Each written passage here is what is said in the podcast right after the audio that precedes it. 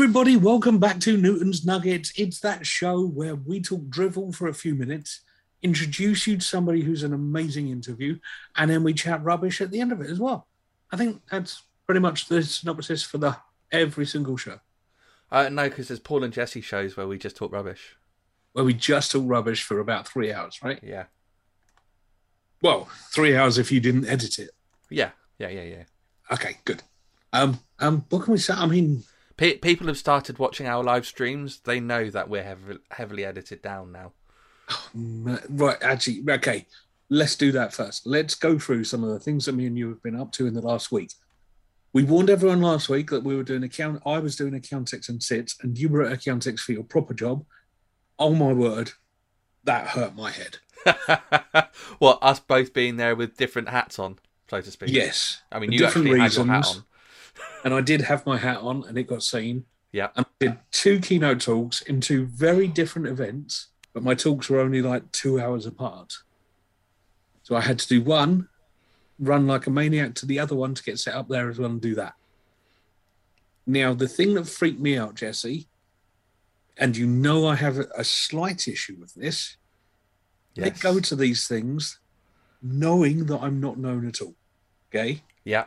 I know that nobody knows who I am, and they just go, "Why is that weirdo got a hat on?" And that's it. The first one, every chair was taken, and there were people standing all around it. Yeah. I think there was something like 200 chairs. Yeah. Okay. And then I started justifying that because I did Accountex Manchester at the end of last year, and I thought maybe words got round and they've spoken to other accountants. Mm, maybe. maybe. So then I thought the sits one, that'll be quieter. That's only going to be like 30, 40 people and that'll be fun. That had about 200 seats in it. And all the seats were taken and there was people standing around every edge. Jesse, Yeah. I think I might need to admit that maybe more than seven people know who I am. well, well, considering this conversation started with the fact that we started streaming and you're averaging more than seven people per stream.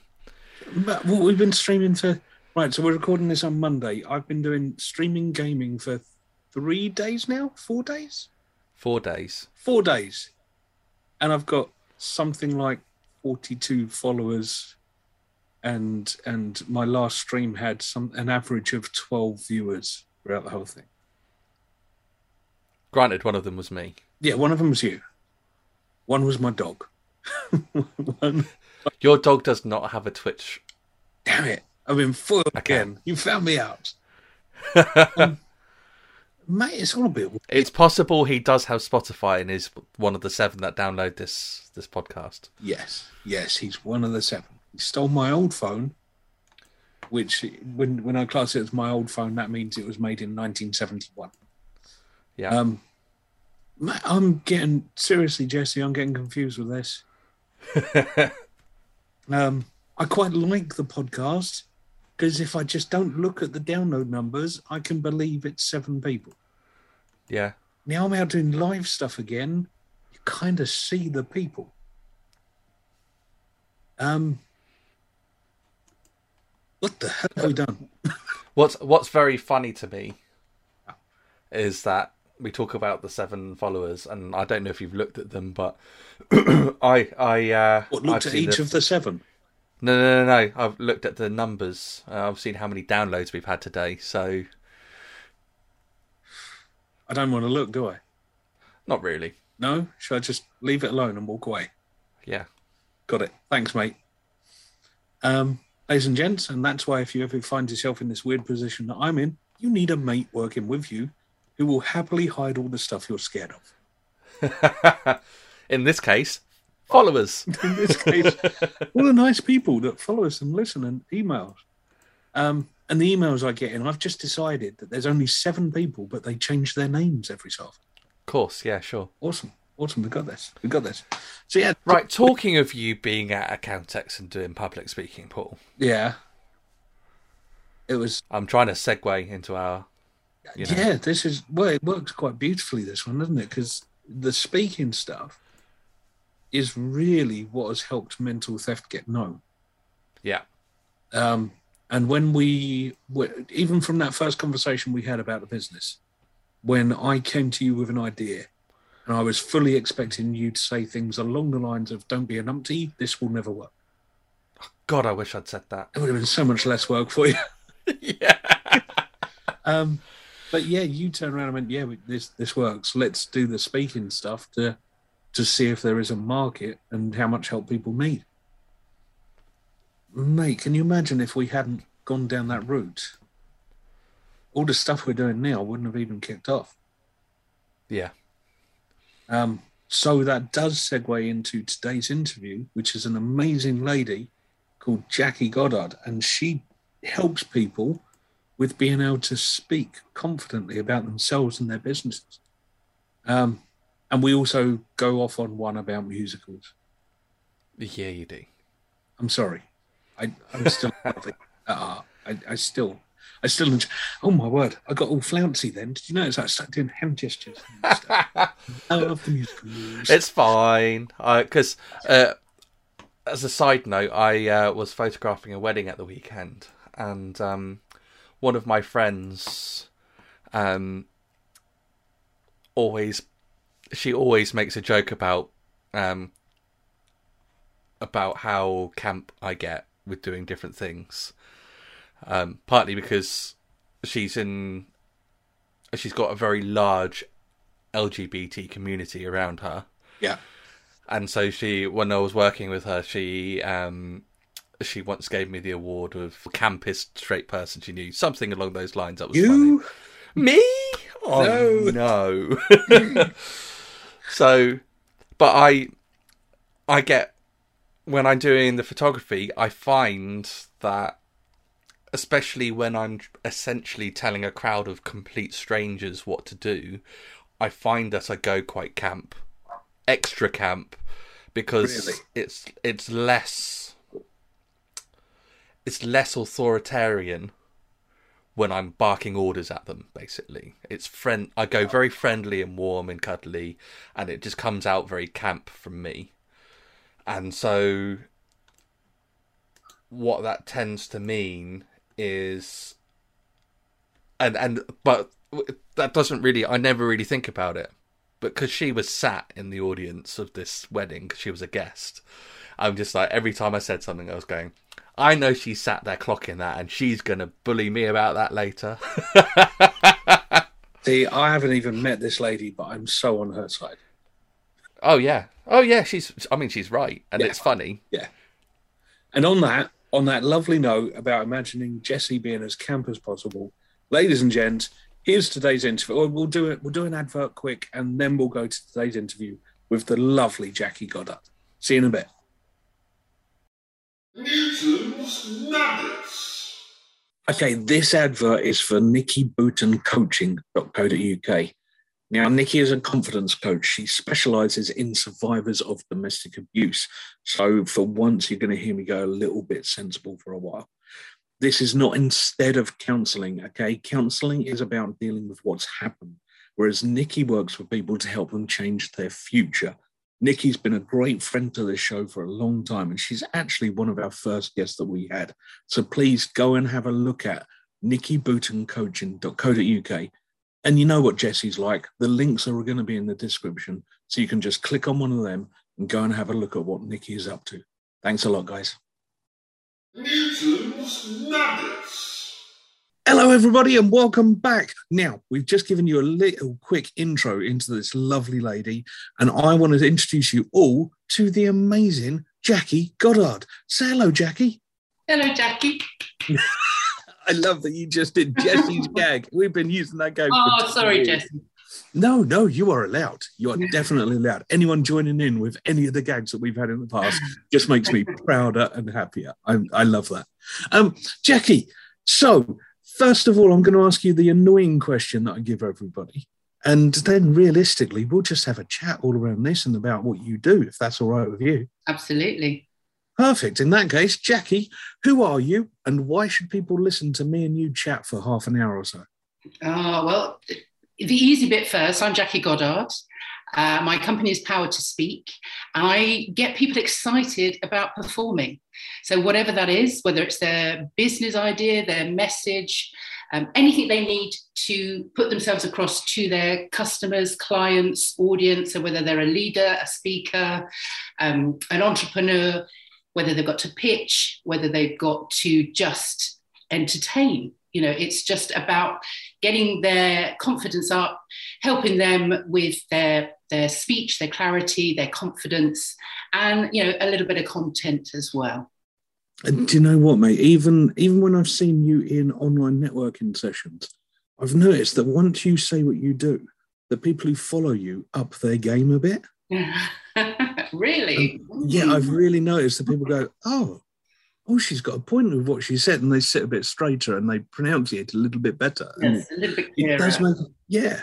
So, how did you get into this? Why why did you start wanting to help people with speaking?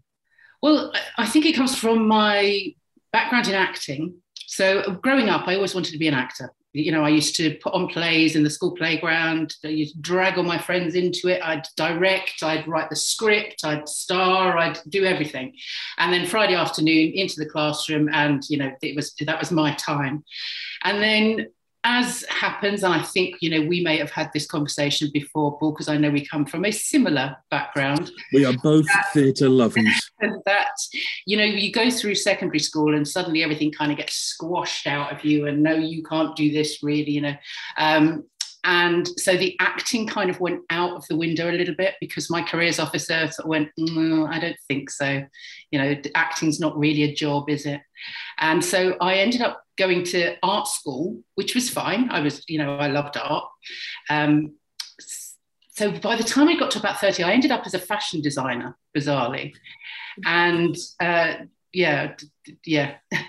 Uh, which is a horrible business. Let me let me put. I'm so glad I moved. I ended up in theatre because I hated fashion. I ended up sort of transferring across into costume in theatre uh, because a friend was working at the Royal Shakespeare Company, and so I got in there as a dresser, and it was stood in the wings, just listening to the actors on stage, thinking I can do that. I mean, I they. I mean, they were fantastic. But I'm thinking, I'm no worse than you know i could i could do that and so aged 30 nearly yeah 30 i think i went off to drama school and i did it i, I went to drama school and i loved it um, you know i felt like i'd found my tribe every, you know everything about the theatre was where I was meant to be. Um, and so from that, I did some auditions. I did Edinburgh Fringe. I did lots of, I loved new plays, new work. You know, people were writing new stuff. Um, I loved the rehearsal part of it all. You know, I just loved it all. Um, and as you probably know, it doesn't always pay the bills you know to, to, auditions you don't get paid for going for auditions no you can go to thousands of auditions a year and earn nothing absolutely and yep. so i kind of got into teaching kids mainly sort of drama club kind of stuff uh, just to supplement uh, the the acting work which was you know quite thin on the ground to be honest. And through that i kind of came back to directing because i was obviously putting kids shows on. And then about i don't know eight nine years ago i ended up i'd always put off teaching adults. Always a bit scared of kind of teaching them acting or you know doing anything with adults. But once i started working with adults it was a revelation. It was it was lovely. I mean kids love to play. They play whether you know that's what they do.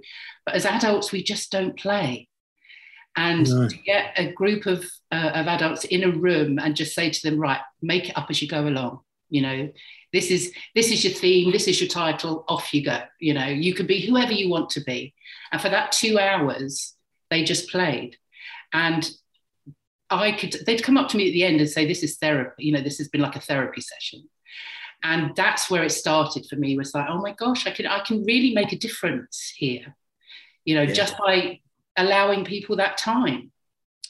Um, and so once we came into lockdown, all my work in any venue, you know, workshops I was doing in schools, in arts centres, all those places obviously came to a crushing halt. Yeah. So I, I, did more and more networking, online networking, which is obviously where I met you. Um, and just realized that actually everybody in our sphere, anybody running their own business, anybody leading a team, anybody having to sell themselves, market themselves, needs what I learnt when I was trained to be an actor. And I now realize that it's it's incredibly beneficial to everybody. The techniques, Yeah. the playfulness, the improvisation, everything. Yeah, I, I completely agree. Um, actually, you've hit on like three or four points there that I'd love to chat about. But you're right. As as adults, we we stopped playing, and I kind of look around and I think that's a real shame. Now you're talking to a guy who knows that he still plays a lot, okay? and and I know that I I turn everything into theatre whenever I can, and I have. Um, Jesse Jesse does find it funny because I have pretend diva moments because I'm possibly the Yeah. least diva entertainer that you will ever meet. But I, I love it. I love you know pretend flouncing because it's it's just me messing about. Um, but there was a couple of things that you said there that kind of hurt and kind of struck a chord when that careers person said acting's not a real job.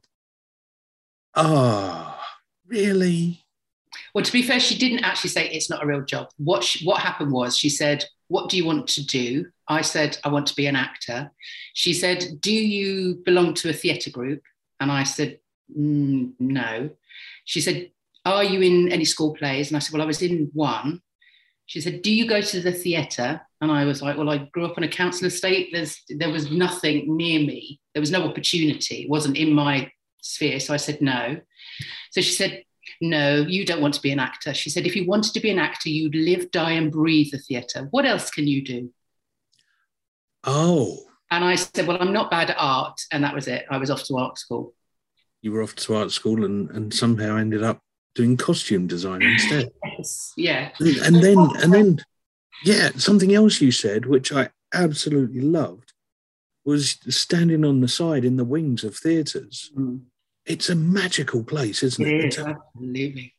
because we all know if you're in that position anyway if you are stood on the in the wings of a theatre you know you've got to be as quiet as anything because you don't want to wreck it for the audience but you're also in a place that not many people are allowed to be and you can see the magic unfolding i, I believe Absolutely. um, and and honestly, I had a similar thing. I was so I, I went to drama classes. I, w- I was in those those youth theatres. I I got parts in decent plays, and for a while I was a technician in theatres. The amount of times I'd be stood in the wings, getting ready to do a scene change or being ready to make some part of the magic happen that people would not know that I was involved in, and I'd be listening to the actors going. I don't think I'm big headed, but I could do that. Mm. And and it was I was right. I can walk on stage and command an audience and and get that round of applause that I thought I could when I was Yeah. a kid. Yeah. Um and yeah, I, I now think I honestly think that part of my career now, I get on so well with theatre technicians who are working my shows because I was a technician Yeah. and and they get it. They, you know, um, actually, I get moaned at by technicians because sometimes they'll be watching my show and forget they're meant to be working because they're enjoying the show. And and then when it comes to the bit where they're meant to do lights out, they forget yeah. because they're If you like, get the "Oh, technicians on your side, then you then then that's it. Job done. Job done. Yeah.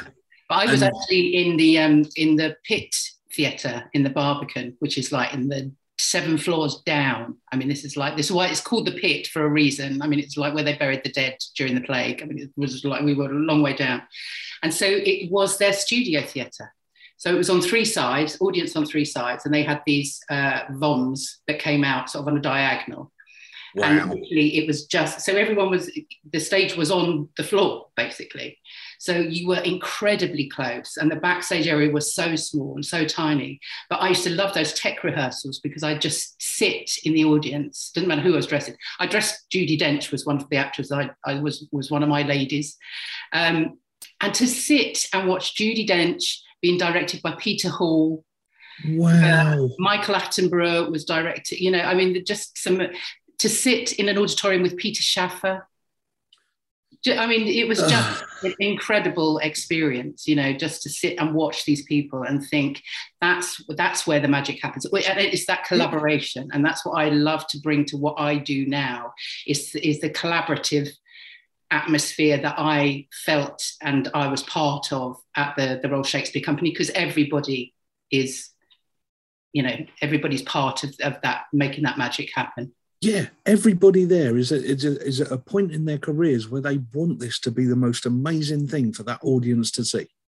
Yeah. And, it, and oh, mate, some of the names you just said there, that's got to be amazing. Yeah, it was, was. You know, and and it's and you're right. Those production moments when you know there's a desk in the middle of the auditorium that's only for three people, and you can sit there, and there's only maybe six people sat in that audience yeah. watching this thing unfold and become amazing and become the show that's going to go out to the public. Special moments, really special moments. Yeah, absolutely. So you went from love of theatre, and I know what you said. I know COVID had a had a massive effect on my business and what I was doing and how I was delivering it. Um, and something you said in, in the start was everyone needs to to uh, I'm going to word it badly. I'm not going to get exactly what you said, but everybody needs you. Everybody needs to realize that they can promote themselves. Yeah. They can speak up. They can use their voice. Yeah. And I actually, do you know what? I don't care if what they're doing. Okay. I know that I'm a speaker and I get paid to go and speak at places. But you don't need to be after that as a career you you could be a team leader. You could be part yeah. of a team that needs to do a 60 seconds thing once in a blue moon. But this will help you. Yeah. I mean it's it's it's even just being you know I when I was doing when I first started teaching finding your voice workshops to adults, I had I had one lady that was just she couldn't get her voice heard at the dinner table uh, not necessarily with her family, but you know, going out socially, she she yeah. didn't know how to how to just to be able to speak up in how to interrupt, how to, you know, hold a conversation, engage people with a conversation. So it could be anything, anything from, from that right the way through to, you know, I've worked with C-suite guys that have got some really quite major presentations to make. And they still feel like imposters. They still feel as if they they shouldn't be there. And how are they going to, how are they possibly going to make an impression or sound professional or whatever? And sometimes yeah. it's just, it's just having someone like me to, to say it's okay. You can, of course you can. You're, you know, you're more than worth being here and, and speaking speaking up and people want to hear what you, what it is that you have to say if it's if you believe it's worth saying then it's worth it's worth listening to it's so right and your example there of somebody just being able to speak up at the dinner table it's a great point mm. because you know i've been in entertainment and and comedy for years so I know when there's the right pause, or I know, you know, the moment of shouting "shut up" in a funny way just because I want to take control for a few seconds. But I've, I C-suite. That's a great example. You can have somebody in a group who's got the most amazing ideas, but they never put them forward. That's right. And if you're teaching people just to have that little bit of courage or that that little bit of I can do this to speak up and say I think this. Yeah. It, it could change the whole direction of a business. Yes. Yeah. Absolutely. Okay. So something you touched on just then was your I think you said your first workshops find your voice. Yeah. I like the title of that. Okay, because I think a lot of people don't even realize they haven't found their voice yet. So how do let's say that I'm I'm nervous about coming to work with you. What do I do? How do I get in touch? How do I find you in the first place? Well, obviously, you can find me in all the all the right places: LinkedIn, Instagram, Facebook. You know, wherever, wherever you want to, uh, to to look for me, I'm there under Jackie Goddard, Power to Speak. And I think Bill, before we even started recording, you said to me that you've got some stuff on YouTube as well. Oh yeah, well yes, I have my own podcast. So yes, yeah, you do. so Power to Speak the podcast uh, YouTube channel is uh, all my all my podcasts there, and actually, you know, that's that's been a great way for me to show up for my audience. You know, it doesn't always have to be that you have to make a video or you have to um, just you know put a camera in front of your face and and and speak knowledge. You know, it doesn't happen like that. It doesn't have to happen like that. Find a way that you want and you feel comfortable I've just worked with a, with a, an engineer. So a, a, software engineer works for a marine company, I think. I may, oh, it's all over my head. Who knows? I don't know what he did, but uh, he was very good at what he did. But he was a young guy in his twenties. But his company had kind of pushed him forward to be the face of their YouTube channel, and he was like, "Oh, I don't, I don't know what to do." And he he sort of stood there and he he delivered all of his um, immense knowledge but he didn't feel comfortable. And so, yeah. you know, it's finding how then can you feel comfortable. So I do think that people are sometimes worried about coming to someone like me because I will obviously have to make them stand up and speak. And people don't like that. People are more worried about dying than they are. I think it was Seinfeld that said people are more worried about giving the eulogy at a funeral rather than being in the, you know, they'd rather be in the box than actually yeah. standing on the pulpit. Yeah. Um, so it's just finding a way of being excited. This is this is the whole thing. It's I know as an actor that once I was rehearsed, once I knew who I was, what who my character was, what the motivation was, why was I doing it, what was the message, what was the journey, what were the audience there for, what did the audience want. Once I'd answered all those questions and I was prepared in my with my content, I was excited about sharing it. It was I'd, I'd done all the work. I knew everything that I wanted to, and then it was just to step on that stage. And I don't want people to be frightened for sharing their message. I want them to be excited. I mean, you can be anxious. Obviously, you're going to be nervous. You're not going to get rid of that. But those ner- nerves show that you care. Yeah. That's the reason you feel those butterflies. And actually, those butterflies is the same. It's the same feeling as being excited. Yeah. So it's just about changing your mindset, getting yourself to a place where you go, no, this is, people need to hear this. They need to hear from me. I need to, you know, stand up and be heard. And, you know, I have something to say that's worth saying and get to that point where they're excited about, about doing it. It's funny, isn't it? I, I, I had, I had a weird moment. I had a weird transition um, when I went from being an actor who had a script and was told what to say and how to say it, and a director who who gave you details on what to do, where to move, why you're doing it that way. Um, even you know the lighting designer that said at that word you need to hit this spot because that's when the spotlight's going to hit there. So you, and when I was an actor, I kind of enjoyed the the fact that a lot of those choices were not mine. Yeah. I just had to do as I was asked and put the emotion in. Then when I chose to go out as a magician on stage, and I went, I've got no script. It, it's me. Yeah.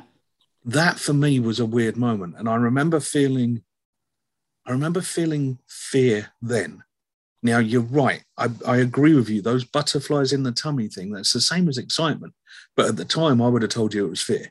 Yeah. And and the way my body behaved on that day, that was fear. Okay. And but I remember sitting there, and one of my friends said to me, "But you've been on stage thousands of times. You can't be scared." And it's like, mate, you've got no idea. This is different. But then I walked out there, and I remember getting a round of applause just for walking out. Ooh. And I thought, oh, these people actually want to see Paul Newton. And it gave me it, it gave me that weird thrill and buzz that you can't explain to people unless they've done it. Yeah. Um, and I was like, this is it. This is what I've been after. And now I don't have to learn scripts. And and, and that moment. I'm sure you so, have to practice, don't you? Um, yes. um, I tell you, the first time Jesse ever filmed or videoed, uh, photographed one of my shows, before the show, he said, Right, so what are you going to do? I don't know. No, no, but I need to get some idea of what you're going to do. I'm really sorry, mate, but I don't know. I literally walk on with a few bullet points and I go for it. Um, and yeah, Jesse just gave me this look of, You're not joking, are you? no, no. No, but I mean that's that's absolutely fine, and I and, and you know I say that to people. But generally, people that can go on and do that have so much knowledge in their head. They've they've rehearsed it, you know, a, a thousand times, you know, without even knowing that that's what they're doing. So I yes. can I can walk out on a stage. You know, every time I go into a classroom, every time I go into a workshop with a group of people I don't know, there's an anxiety. I don't know if it's an anxiety, an apprehension before I walk into that space. I've planned the lesson. You could see me now, I am surrounded by, by bits of paper, all with stuff that I've spent the last 25 years saying. But it's, you know, it's my security blanket. I know it's there. But if you yeah. take things away, I wouldn't stop talking. I don't know if you'd noticed. I quite like to talk, but you know the knowledge is all the knowledge is all there. And so if you've just got those bullet points, you know, I'd go in with a, with a lesson plan. It wasn't a script it was just bullet points. And then for two hours i'd have to wing it. But i knew where it was going. I knew what the i knew what the journey was. I knew what I, where i wanted to be at the end. I knew who the audience were.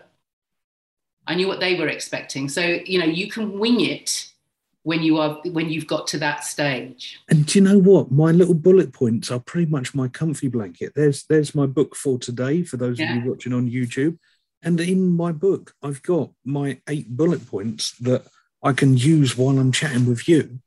Um, so far, we've used one, and that's pretty much how it goes. Um, and again, people find it funny that I'll have eight to 10 bullet points, and in most shows, I only use two or three of them. Yeah, I'm the same in my classes. I was always the same in my workshops. You know, I'd have a list of things that, and I think maybe I took, I learned that from teaching kids. Is because if you give it, if you give a, an eight-year-old two seconds where you haven't got them pinned down and doing something, they will run rings around you. So I had to make sure that I had like more than enough stuff to do, so that yeah. there was never a hiatus. And There's always a something next. Yes. Now, now, what I will say to anyone listening to this is it's okay to be different to us. Okay. I've, I've finally found someone that works very similar to me. this doesn't happen very often for me. Um, I've got friends who are also amazing magicians and amazing MCs and amazing speakers, and they have to script everything and they have to fully rehearse it. And they get so annoyed if they miss like one word out of their own script. Whereas I just, I can't work like that. That, that would just do my head in completely. Yeah. Um, so it's nice to meet another bullet point type of person. I'm so happy. Um, okay, so I, I decide that I want to work with you. Okay, I, I decide I've seen you at networking, or I've listened to you on this podcast, and I think actually, yeah, she can help me with this. Um, what workshops are you doing now? Well, I do. Um, I've got a sort of, I suppose, I've got seven different programs, and they're all for different things. So I've got a um, they're, they're mainly sort of one-to-one coaching programs. So it starts with like a power hour. So it might be that you've got um, a speech or a talk or a presentation coming up next week, and you've suddenly gone, oh my god, I've got no time to prepare. I've got the I've got the bones of a talk. I've got the bones of a presentation. You can you can bring it all to me, and and we can work together just for that hour to kind of get you over that hump to kind of go right. And set you off on your way. Um, if you want to go sort of deeper, um, there's everything from like the uh, investor presentations, so where we work, we, you know, we work over a series of four to six weeks, uh, you know, an hour or so a week, where we get face to face. But I'll send you off with stuff that uh, around your presentation, slides, content. I work with your script. Um, I'll help you actually uh, with your uh, clarity, projection. There's lots within um, just your, the elements of your voice how you engage people how you inspire with a certain voice how you're authoritative with another voice all of those kind of things. And yeah. a little bit of that comes into all of them. So whether it's the investor presentation get your story straight. So whether you want to my big thing is that um, your story is your unique selling point. So your journey and your experiences if you're a graphic designer there are you know hundreds of thousands of graphic designers you know in in probably 10 mile radius but there's only one of you. Yeah. So it's finding that story that's going to that you can then put across to your audience to your ideal clients that they will relate to they will begin to trust you you can build a rapport with them by using your story. So that's another one that i do where i actually just really kind of work on the on the content um, there's the new new to youtubers so anybody, I should I should get something like a, a rhyming thing for TikTok. But anything, you know, if Yeah. people have got to start selling themselves, apparently now the the what are the demographic for TikTok is now, I don't know, something ridiculous like 25 to 65. You know, TikTok has just kind of taken over our world, hasn't it? yeah. Um, so yeah, anything like that, uh, pitch it, pitch it to win it. So if you've got a pitch that you need to be doing to investors, if you're a small business owner, an entrepreneur, and if you're a speaker, if you've got a message that you want to get out there, if you're doing a TED talk, if you've got like a, a- presentation that you need to do on a larger stage, then I will.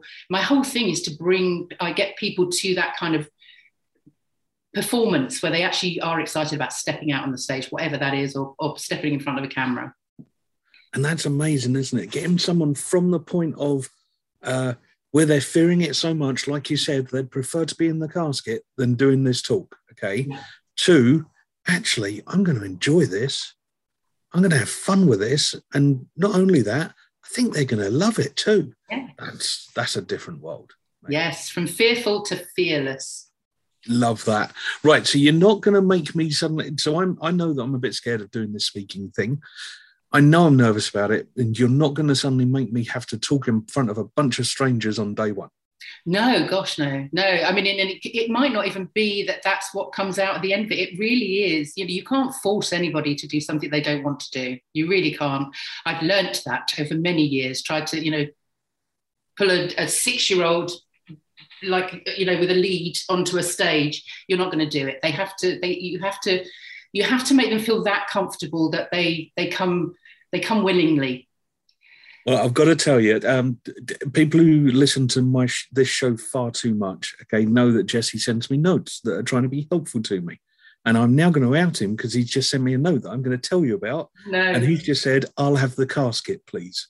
Mm. It's poor guy Jackie. I mean, See, that's that. Yeah, it's it, you can't get some people out there. You really can't.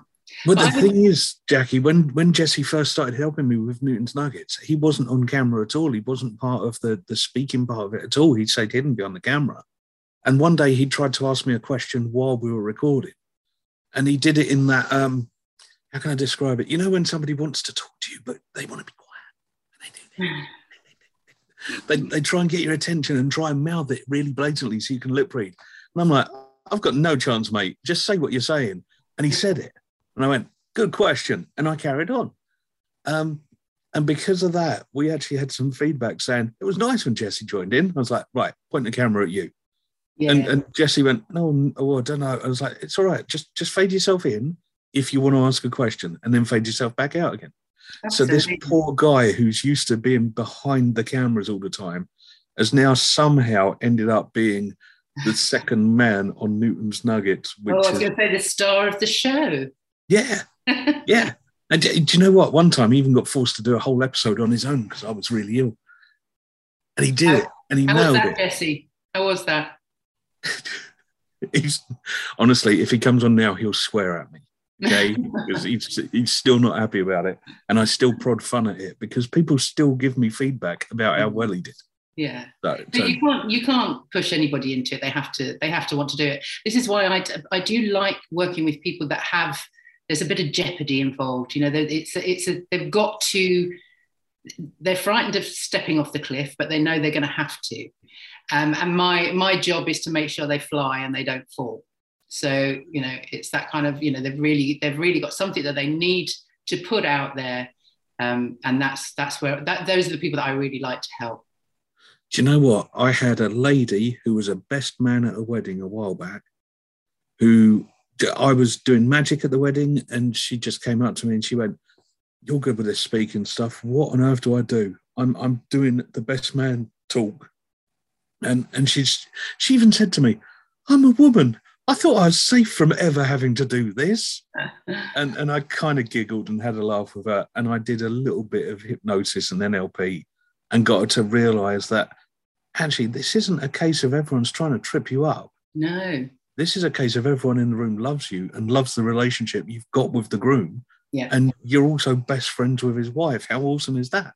Yeah. And within like a minute, she was she turned the way she was looking at it and just went, This is an absolute privilege and I'm gonna have fun.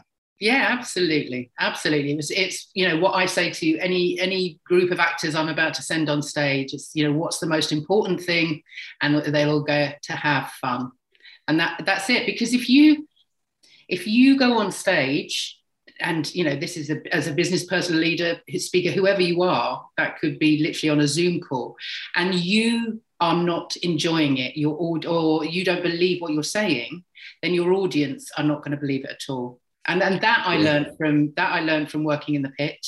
I was dressing an actor called Toby Stephens, who is Maggie Smith's son, and he, he came off and he'd been and I have told this story before on podcast. If anybody's listened to me before, they'll be sick of this one, but it's a good one.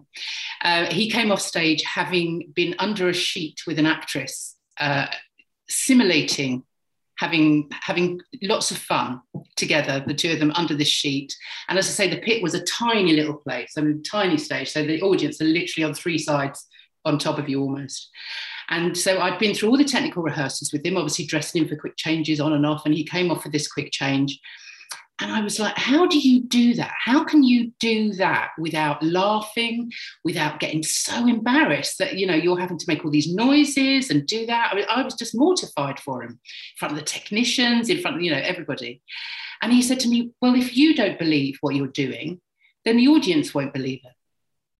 And it was just suddenly just like a light bulb went off. And I thought, that's the reason I'd not been able to had the confidence to be an actor before is because I didn't realize that.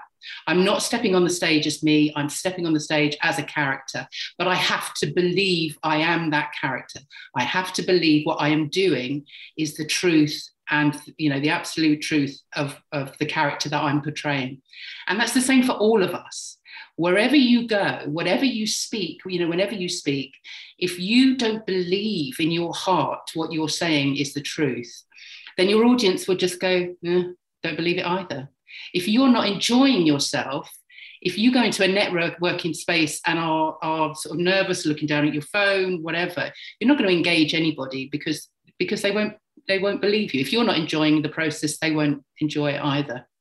No, and you know what? As a, as a magician, I've had moments when things haven't gone the way I wanted them to, and I've literally turned to the audience, gone, "Well, this hasn't gone the way I planned," and I'm I'm switching the trick around in my head and, and trying to create a something else to finish. And and I've had audiences that have never met me before going, "You've got this, Paul. It's all right. We can we." Can. And that's the difference. I'm not one of those arrogant magicians who expects it. I get an audience on my side, and then we go on a journey together. Yeah. Um, and you know what? You're right about the acting thing that was what I loved about being an actor was I'm somebody else for a little while. Mm. They're not actually here for Paul Newton. They're here for uh, Bob, the musical singer of whatever the Fiddler on the Roof time was about. It's it. Do you know what I mean? It's yeah, yeah. You turn into someone else yeah. for that hour and a half. That's great fun. Yeah, I love it. I do. I, I miss it.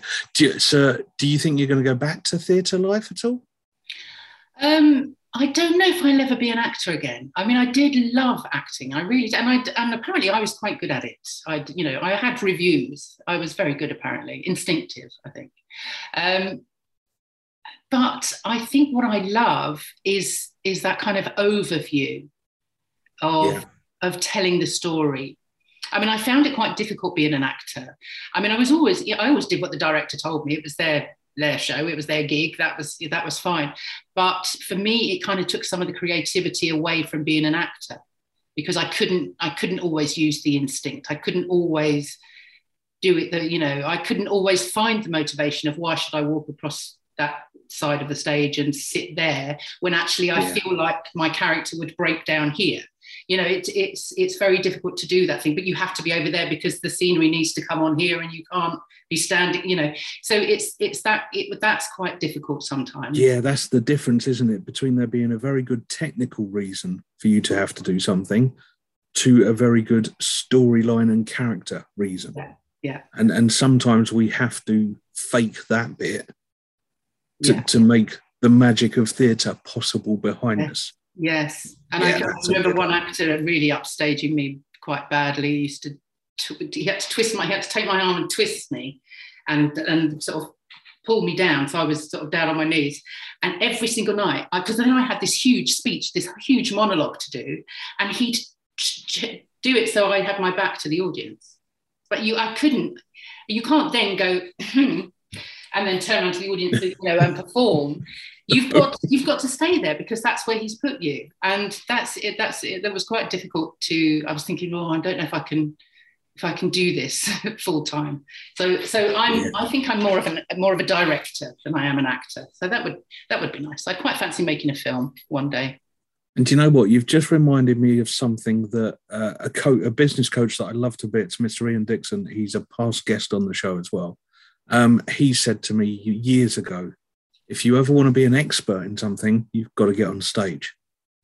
Um, and Ian's actually an introvert, but he's really, really amazing at hiding it and pushing the extrovert to get on stage himself. And I remember when he said that to me, I even looked at other magicians, and loads of magicians don't like being on stage. They prefer staying doing close up. And I thought, I think he's right. If I can do stage stuff for 20 minutes, half hour, I can prove I'm the expert in that. And then actually it makes the close up even easier because people already know who I am. And yeah, I purposely pushed the stage side of things and it has paid off. Yeah. Um, so, so, ladies and gents, if you're listening, not only am I pointing out to you what Mr. Ian Dixon said to me that helped me loads, I'm also saying we've now got a lady here who can help you get on stage. Um, mate, I love what you're doing. I really do. We've already taken too much of your time. So I'm going to ask you that last question that I that I ask everyone. And most people know why this is, but I started Newton's Nuggets just as little video clips of me for two to five minutes, giving a nugget of information to help people. And every time I have an amazing guest on here, I ask them what's their nugget of information that they want everyone to walk away with. So, Jackie, what's your nugget for this show? Well, I was hoping to have a word with you about this before we came on, um, because mine is actually a mnemonic that I that I use for uh, for confidence and creativity. And so it's there's five. I like it already. And it's it's trip. So T R I P P, if that's all right. So take a trip. And so the T is truth. So uh, a bit like I've just said, uh, you have to speak the truth of who you are because if you yeah. don't believe what you're saying, then the audience are not going to believe what you're saying. The R is stay resilient. So we often look outward for uh, for our kind of uh, external. We look externally for the answers to our problems. So we look at yeah. social media, we look at the news, all of those things, and it just exacerbates what's going on inside us. So look inward for your own resilience. Look to yourself, and really, you know, build that self awareness to really strengthen your resilience. I improvise always improvise and we do it all the time anyway so every time we open our mouths we speak never knowing what response we're going to get. So you know it happens it's what we do we improvise. And don't be frightened to improvise. It's where the magic happens. You know it really it really is uh, where creative creativity comes from as well. So uh, that's the ip the first p play. We spoke earlier about play. Mm-hmm. Whatever that might be for you, give yourself headspace. You know, just have fun, have a laugh, give yourself permission to step off the treadmill. And that's where inspiration and creativity strike, is when you are not thinking about it, you're just playing for the sake of playing. And the last P is be positive. So, yes, and rather than no, but, and just see what happens. Yes, and is a big great improv game. You aren't you you end somebody will ask you a question and you answer it and then say yes and and then somebody else can and it, it kind of builds the excitement, it builds playfulness, it builds positivity. Whereas if you say no, but you know, it, automatically you're on that downward kind of. Uh. So yeah, keep keep the yes and. I love that, mate. I love that, and and your thoughts of an improvise as well. You're right me and you came onto it. I, I told you roughly how I work these shows that I just use bullet points to get me through. And you just said, that's all right. We're just going to make it up as we go anyway. And as yeah. long as we talk truthfully to each other, does it matter? And we went for it. Absolutely. Um, And Seriously, Jackie, thank you so much for your time. Thank you so much for this. I think this is going to help a lot of people. And, Well- and I know what Jesse's like. I know he's going to put links up to all of the places people can find you. Um, fingers crossed, you'll get some people contacting you and saying, You did that silly little podcast with that bloke who wears a trilby. Can we have a chat? I would Um, love that. I would love that. Awesome. Jackie, do you want to say goodbye to everyone? I would love to say goodbye to everybody. Goodbye. Thank you for having me. It's been a pleasure. Ladies and gents, uh, me and Jesse will be back in a minute after a word from one of our sponsors, and it will be us two talking about Jackie behind her back, and she won't find out what we've said until the show goes out. Jackie, thank you so much, mate. You've been absolutely brilliant. Thank you. Newton's Nuggets. Ladies and gents, I need to tell you about NerdCon. This is being run by really good friends of this show, Mr. Brad Burton and Mr. Paul Spicer, who is basically middle aged gamer guy UK on Twitch. Both of them have been on the show. We love both of them to bits. And this August, the 17th in 2022, they are running. Ah, Jesse, how would you describe it? It's a nerdy, geeky event, isn't it? It's an absolute nerd fest uh, where where Paulie and I are going to fit right in. It's Oh, we're going to be there. We're going to be playing arcade games. I'm going to be messing about. I'm going to be playing pinball. I'm going to be playing. With... How many arcade games are there? oh hundreds of there's three floors basically, and then there's so there's three floors of games. So once you paid your ticket to get in, basically you've got free access to all of the games. And then they've got live shows, they've got competitions, there's cash prizes on stuff I've just heard. So there's all sorts I'm of stuff to going steal a load of stuff. I'm going to nick as much as I can. actually, I shouldn't have said that publicly. no, you shouldn't. Ah, well, Damn it. everybody knows what you do Ladies for a living, right? Yeah, no, nobody. they- They'll trust me, right? I just won't wear the hat. Oh, Nobody there, will there will be stalls, so you won't be stealing from them. You'll be paying for stuff from the stalls. And there's a burger bar. There's a for lunch. There's a burger bar, and they do hot dogs and Yeah. burgers and stuff and stuff. I'm so and, and- happy. and, like alcohol bars for those who. Are I'm good at. yeah, Oh yeah, alcohol. We we hardly ever drink. Might have a beer. Um, ladies and gents, go have a look at www.nerdcon.co.uk. Buy your tickets there. Newton's Nuggets. There we go, guys. Welcome back. Thank you so much. And didn't we warn you? Right. I'm sorry about the musicals. Okay. Jesse, even after the interview, Jesse was just like, "You love your musicals, don't you?" Yes, I do. I do. And seriously, being in musicals when I was a kid is a I do, I do, I do. do I do I do that could turn into a no shush. Um, but yeah, being in musicals as a kid is a massive part of what gave me confidence to be a magician and why I stand on stage these days and why I have that. Nothing can really go wrong for me while I'm on stage. Belief. Um, I think Jackie's right. People really do need to gain that confidence to talk with authority about what they're doing. Jesse, what did you think of this one? Yeah, it's really, it's it's a really strong thing, and uh, I know we, I've got in mind about, um, some. Uh, we've got an upcoming interview with an old, old friend of the show. Old up. friend of the show. Yeah, we have. and um, I'm I've got that in mind when I say this that but it's important to be able to be that front person. And it that doesn't necessarily mean you have to be up doing public speaking gigs etc But there's a big difference there, isn't there? There's a big difference between trying to be a motivational and emotional, uh, let's bear everything, yeah. or being a, I want to talk about my business with authority, yeah show you what I'm an expert in and why I'm an expert. yeah and and especially because we have so many small businesses listening to this Yeah. the likelihood is that you're doing things like sales and marketing even if you don't like it and part of sales and marketing is just being able to stand in front of people and that when i say stand that might be, be literally that might be figuratively um, and just being able to talk and have a conversation a bit like all of our guests do when they come in here um, to on nuggets it's just being able to have the confidence to come in and go right okay well i know about this subject and i'm going to talk to you about it and Yeah. it doesn't it doesn't have to be a sales pitch in fact it's better if it's not it's just showing that you know what you're talking about. And anybody who's listened to Sam um, Pierce talking about writing a book, Yeah. it's the whole point of it is you know you're not selling a, a book isn't a sales pitch. It's just a fountain of knowledge. It's funny, isn't it? Because it's very different. Um, coming in here and having an interview with me is very different to being on stage and talking it to a crowd. Yeah. Um, because one of the things that I've loved about interviewees is they've always said, you make it feel so easy. Yeah. That's because I just want to have a chat with you about what you do and how you do it and how you can help people. And they they very quickly kind of forget that there's going to be anyone else listening to it.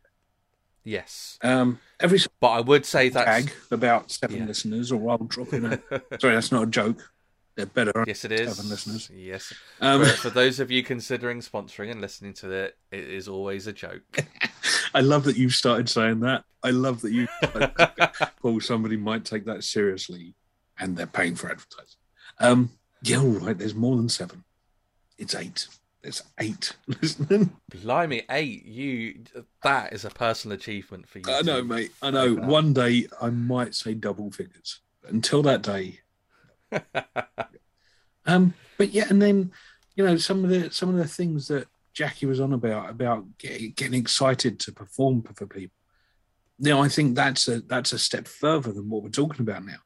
I Yeah. I, I I think getting excited about what you're passionate about is a big thing. Yeah, I, but that's the difference, though, isn't it? Is Yeah. that coming across as being passionate is performing essentially. Exactly. It's all it all depends on how you look at it, doesn't it? Yeah, because and and again right we'll go back to the making a joke about seven or eight listeners okay yeah i make a joke about that but then on the flip side when we started this show today we were also joking about i've just done two keynotes in one day that had packed audiences yeah, to the point that the organizers went we needed to get you a bigger theater and and you look at that and i'm just like yeah it's all right it's just me being me i'm just having a laugh with the people that are there I don't have an issue with how many people are in front of me when I do a live thing. Um, it's just it freaks me out when it's on a podcast. That's all. well, that's it. That's it, isn't it? Because Hmm. it's that state of mind. Because for you, it's all those people knowing who you are freaks you out. Yeah. Because in that audience, in theory, none of them know who you are, Yeah. and they're just getting something great out of out of what you're saying. But Which one was it? It was the one that was thinner but further back. yeah, The that was Accountex account one, wasn't X. it? And when I was stood there, and a few people came up to me to chat to me that I know, and then there was other people that walked past and went, "You right, Paul? How's it going?" And and I was like, "I don't know you." Um, some people walked past and went, "You right, Paul? How's it going?" And I'm like, "Oh, I know you from this, this, and this." And they were gone too quick. Yeah, But it was it was the people that I didn't even recognise who were happy to see me, knew my name, knew who I was, and I'm thinking, I'm still the bloke who just brought his own case in here and got everything set up by himself and sort of Yeah. this and this. Um, I don't know, mate. Hopefully, they'll always be happy to come out to me. Yeah, I mean, th- the other thing I would say about the the passion side of thing is just because you're passionate doesn't mean you have to be a Brad Burton and coming on and And, making the stage explode. Because, for example, um, you and I both know how much I love ta- talking to um, Simon Clements about um, Files. files and branding and design and stuff like that, and he's infinitely better at design type stuff than me. Yeah, all right, wake up, wake up. Thank you. I'm back. I'm back. um, but he, but we, we, we both have a love for it. But I, I also really enjoy his calm style, and but he's still clearly passionate about it, and he knows what he's talking about. So don't think that you can't do it just because you're not going to be, you know, a Brad Burton of this world coming onto stage and. You know, do you feel do you like you're windswept from the we've excitement we've coming from? uh, Brad's been on the show. We've talked about Brad before. Me and you have talked about Brad privately as well. Yeah. And something we've both said is so many people are used to his brash exterior and his bouncing around and get you going. What loads of them don't realise is that he will take time out to send to personally call someone and just Yeah. go, "You're right. How's it going? Yeah. You got this." Um, I got a voice memo from him yesterday, just saying, "Paula saw the pictures of of Accountex, and I saw see what you're doing, and mate, you've got this. This is going so well." Yeah. I don't know if you if you look at other people within the motivational speaker type world, how many of them would have done that? Yeah, it's funny, isn't it? Yeah, and and uh, something that that Jackie said as well was that you need to change your mindset to realize that people need to hear what you've got to say. Yeah. And I thought that was very clever. Because if you if you are an expert in something, if you are an expert in something that helps other people, then stop putting a mirror up. Oh God, I'm giving myself advice now. This is going to go yep, go on. keep- too much of a, a mirror up and looking too closely at you and realize they just need the help from the things that you are an expert. Yeah. And whatever you're thinking, Jesse, shut up. Uh, thank you, Jackie, for being yet another guest that comes on and uh, gives Paul some free counselling and a kick up the backside. Not enjoying this anymore, Jesse. but this is exactly. I mean, it's nice that you're.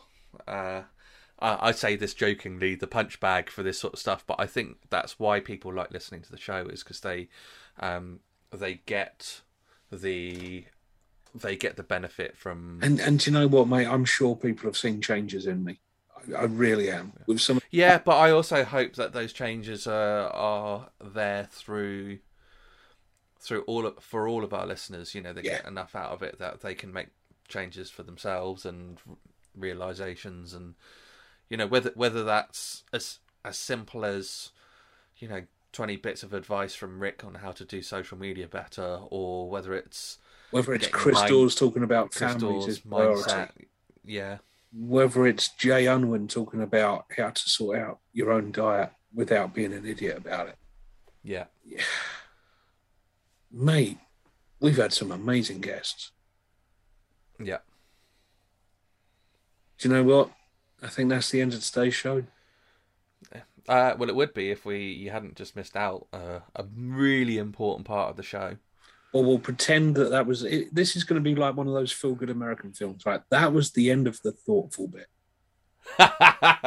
Okay. Yeah, but now now we're going to go into the bit where we even have a jingle for. We're going to jingle now. Play the jingle.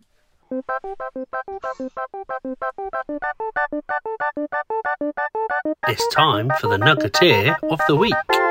I'm sorry. I'm sorry. We went from amazingly thoughtful to that, which is beautiful. Play the jingle. Play the jingle. I love it. I love it. Tony Edwards, you are a genius, man. Legend. Genius. Um, right. Who, who's? We should have planned this while we weren't recording. Who's announcing the Nuggeteer of the week. week? Um, well, you s- you suggested this first person, and I know them too well, so I think you should announce the first person. First but person. both there's two people, and it's much for the same reason. which Yeah. is why that we've got two people this week. me and Jesse have agreed on two people this week because at Accountex there was lots of people that supported me. There was lots of people that helped. There was loads of people that just kind of pulled out the stops and, and I didn't even realize they were going to. Okay. But I've got to say, Amy, thank you so much, mate, for coming along, for taking the photos, for grabbing some video that you did. Seriously, you that just doing that has given me a load of material that could prove invaluable in the future. That was amazing of you. Thank you so much. And Ben, Ben Drury, who's been on the show, he is also one of our Nuggeteers of the week because he too he he met up with me to have breakfast before we went nuts on our weird day. He took photos of before the talks, during the talks. He posted about it on LinkedIn as well.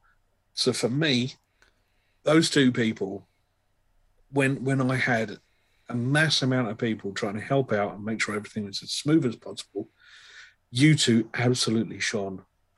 There is no way I can thank all of those people enough. And the one thing I can do, send you a couple of badges. Yeah. And also, I got to meet Ben.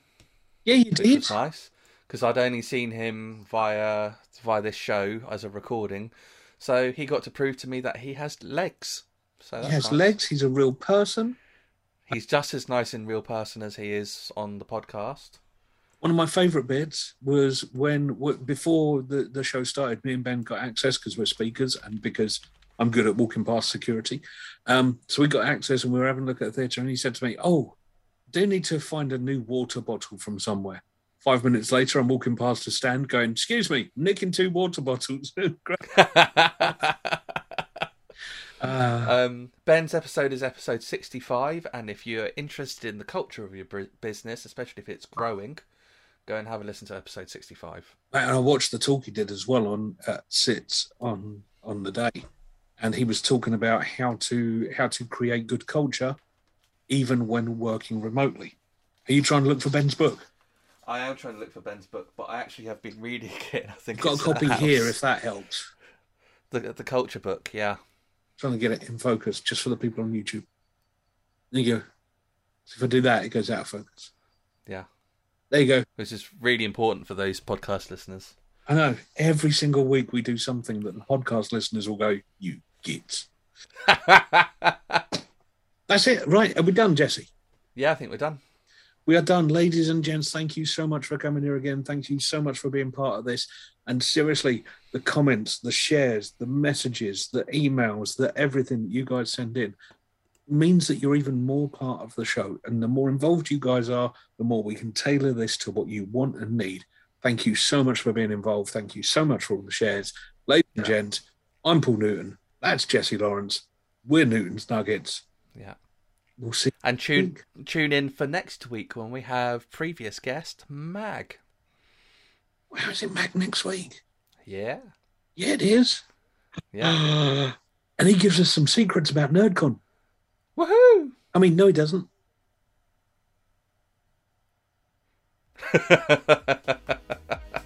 See you next week. Bye. Bye.